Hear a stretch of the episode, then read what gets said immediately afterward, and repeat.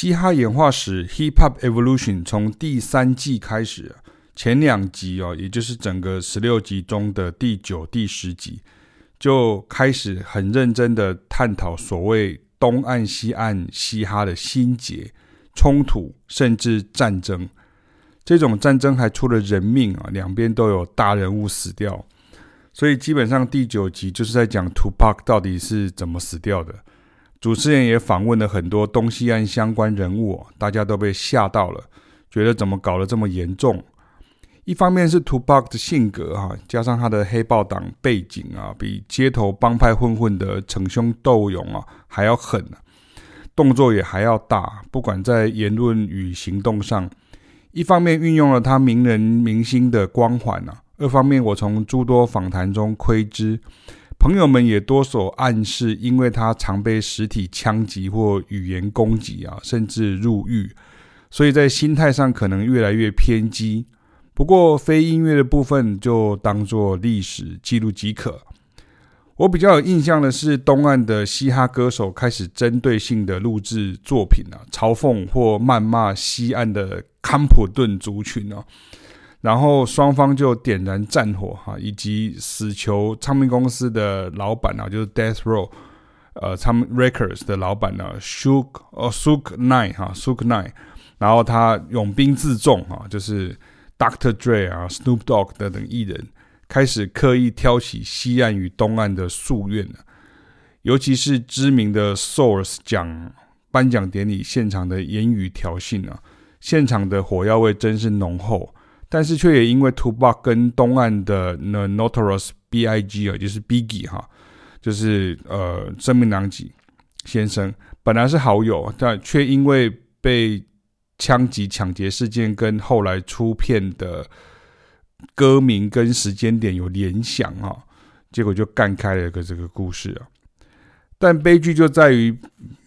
Biggie 其实一直很想消弭冲突啊，甚至可以说。洗刷被朋友怀疑的罪嫌，决定前往当时的敌军阵地哈西岸洛杉矶宣传，结果却一样被不知名的枪手打死在车上啊！东西两岸的嘻哈冲突真的是变成了生死交战啊！不过，我觉得受访者们有很多人都谈到了嘻哈的街头帮派气息，本来就很多这种大哥小弟啊，甚至是角头地盘之间的叫嚣与冲突。只是一位其中的一位受访者，他讲的很黑色幽默。他说：“我们本来以为透过音乐，大家只是喊喊罢了啊，虚张声势啊，没想到会真的跟街头一样搞出人命哦。大家要冷静一下了。”另外一位，我觉得在这两集中也算是很倒霉的这个目击者，他叫小凯撒哈，Little 那个 Kiss 呃 Kisser 哈。然后他说，当 Tupac 来。在纽约哈来找 Biggie 被抢劫枪击时啊，他还在楼上阳台跟 Tupac 打招呼。Biggie 叫他带 Tupac 进来，结果一到楼下就发现他们趴在地上。这样的说法其实就是要跟大家澄清，不是 Biggie 唆使的。但是因为 Tupac 可能开始妄想怀疑啊，甚至后来还因为其他案子入狱，所以就一直存在这个时间差。Biggie 一直没办法好好跟 Tupac 解释，而后来 Biggie 在洛杉矶被枪击时啊，这位年轻嘻哈歌手啊小凯撒又再次身历其境，就跟他坐同一台车上啊，所以他受访时好几度还是有一种不不愿意回想起来的这种神情。社会事件写完了，第十集讲音乐的部分就明显多很多了哈。虽然仍然要交代 Biggie 的死跟东西岸两边唱片公司的后续动作，首先提到的就是 Biggie 的好友与合作伙伴 Puff Daddy，希望能改变嘻哈暴力之气的抚慰人心之作啊，I'll be missing you。他取样了英国摇滚歌手 Sting 啊的 Every Breath You Take，并邀请 Biggie 的遗孀 Faith Evans 一起合唱。MV 的拍摄也。变得很正面、很阳光，很多穿白色衣服的小孩啊，就象征天使啊。我很喜欢 Faith Evans 唱的那一段啊，就是我教课时常在讲的 Soul 唱法，歌词不变，旋律变啊，这也是一种即兴。和弦一样，但是旋律改动，是黑乐哈，像灵魂乐啊、节奏蓝调歌手们很常运用的演唱方式。至此，Hip Hop 的走向又改变了，诚如吹牛老爹，也就是 Pop Daddy、Bad Boy 唱片旗下开始出现群体的制作人，跟签约的不止嘻哈歌手的灵魂歌手。群体制作的模式就跟他们敬仰的 Motown 哈，就是魔城之音唱片。一样哈，会气化，会包装，也让嘻哈开始跨界更广更深啊！不止在街头啊，不只是硬蕊哈，也就是所谓的 hardcore。Puff Daddy 也提到了他的偶像是黑人音乐教父 Quincy Jones，他非常羡慕 Quincy Jones 会编曲与制作哈，那种全面掌控音乐，成为成功人士的感觉是他想要的，所以他开始培育年轻制作人们啊。譬如讲到这些年轻制作人呢、的 Hitman 哈，这是中文翻译为杀手团的成员呢、啊，里头就有录音室的场景啊，当然就会出现一代取样神器啊，Akai MPC 三千啊，以及像是 Najim Myrick 啊，Steve V Joe 好，或是 Ron Lawrence，以及中美佛教会龙象式信众的 Direct D Dot Angelity 啊。看影片就会知道我在讲什么哈，就是的音乐，他们的音乐背景啊，这样哈。D Dot 啊，就是刚刚前面这一位啦，就是讲到他帮 Puff Daddy 啊、Little Kim 啊、The LOX 啊、Biggie 啊制作的 It's All About the Benjamins 的过程非常有趣啊，也就是他把灵魂乐歌手 Barry White and Love Unlimited 的 I Did It For Love 前奏放慢，然后倒转。产生了很酷的声音，然后当大家饶舌玩换 Biggie 时啊，取样的乐段是 Jackson Five 的 It's Great to Be Here，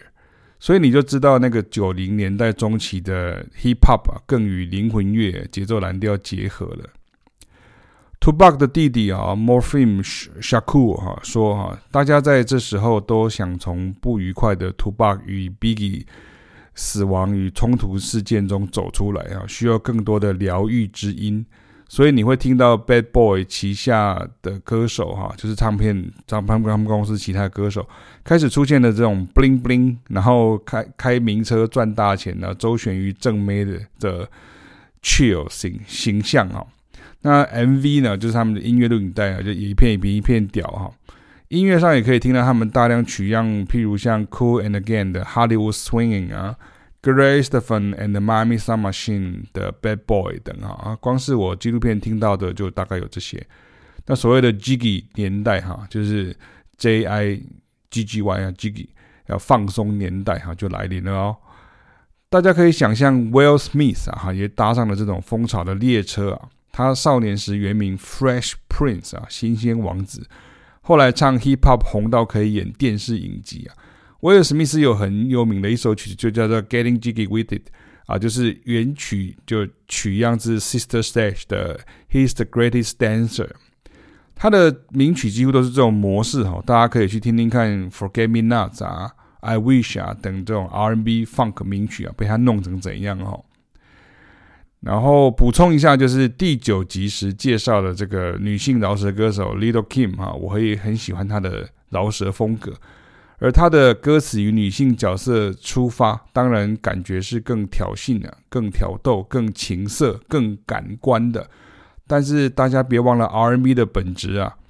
我的文章有写过啊，黑人音乐里头对于音乐神圣化与世俗化的分界。就是 Gospel 与 R&B 的歌词表达方式不同，尤其 R&B，即便在黑人社群中，也代表了直白两字啊。别忘了另一位黑乐大师 Prince 啊，我记得以前一位外国老师跟我说过，因为他的歌词都很挑战禁忌啊，甚至甚至有这种淫秽的描写。但是如果你闭上眼睛听音乐，你会发现 Prince 的音乐性好丰富啊。同样的状况也发生在 Little Kim 身上啊，听他音乐中的键盘和声啊，还有 Bass Groove 啊，以及他所谓的这种 Brooklyn 哈 Layback 说唱法哈，那跟爵士乐手即兴一样，会稍微慢一点出来哈，却又非常 Groovy 的这样子一种呃味道哈，我自己很喜欢。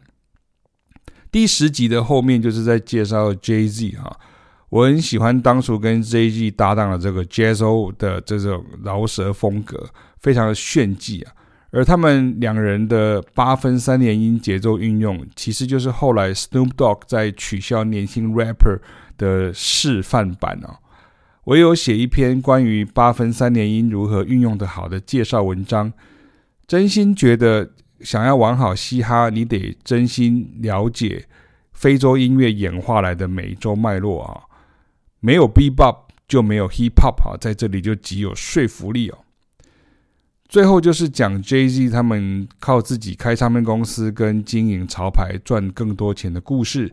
他们原来都是街头贩毒的，但是因为很有商业头脑，嘻哈在这个年代呢，比摇滚巨星还伟大啊，比电影明星还富有，也更席卷全球，直接代表了主流文化。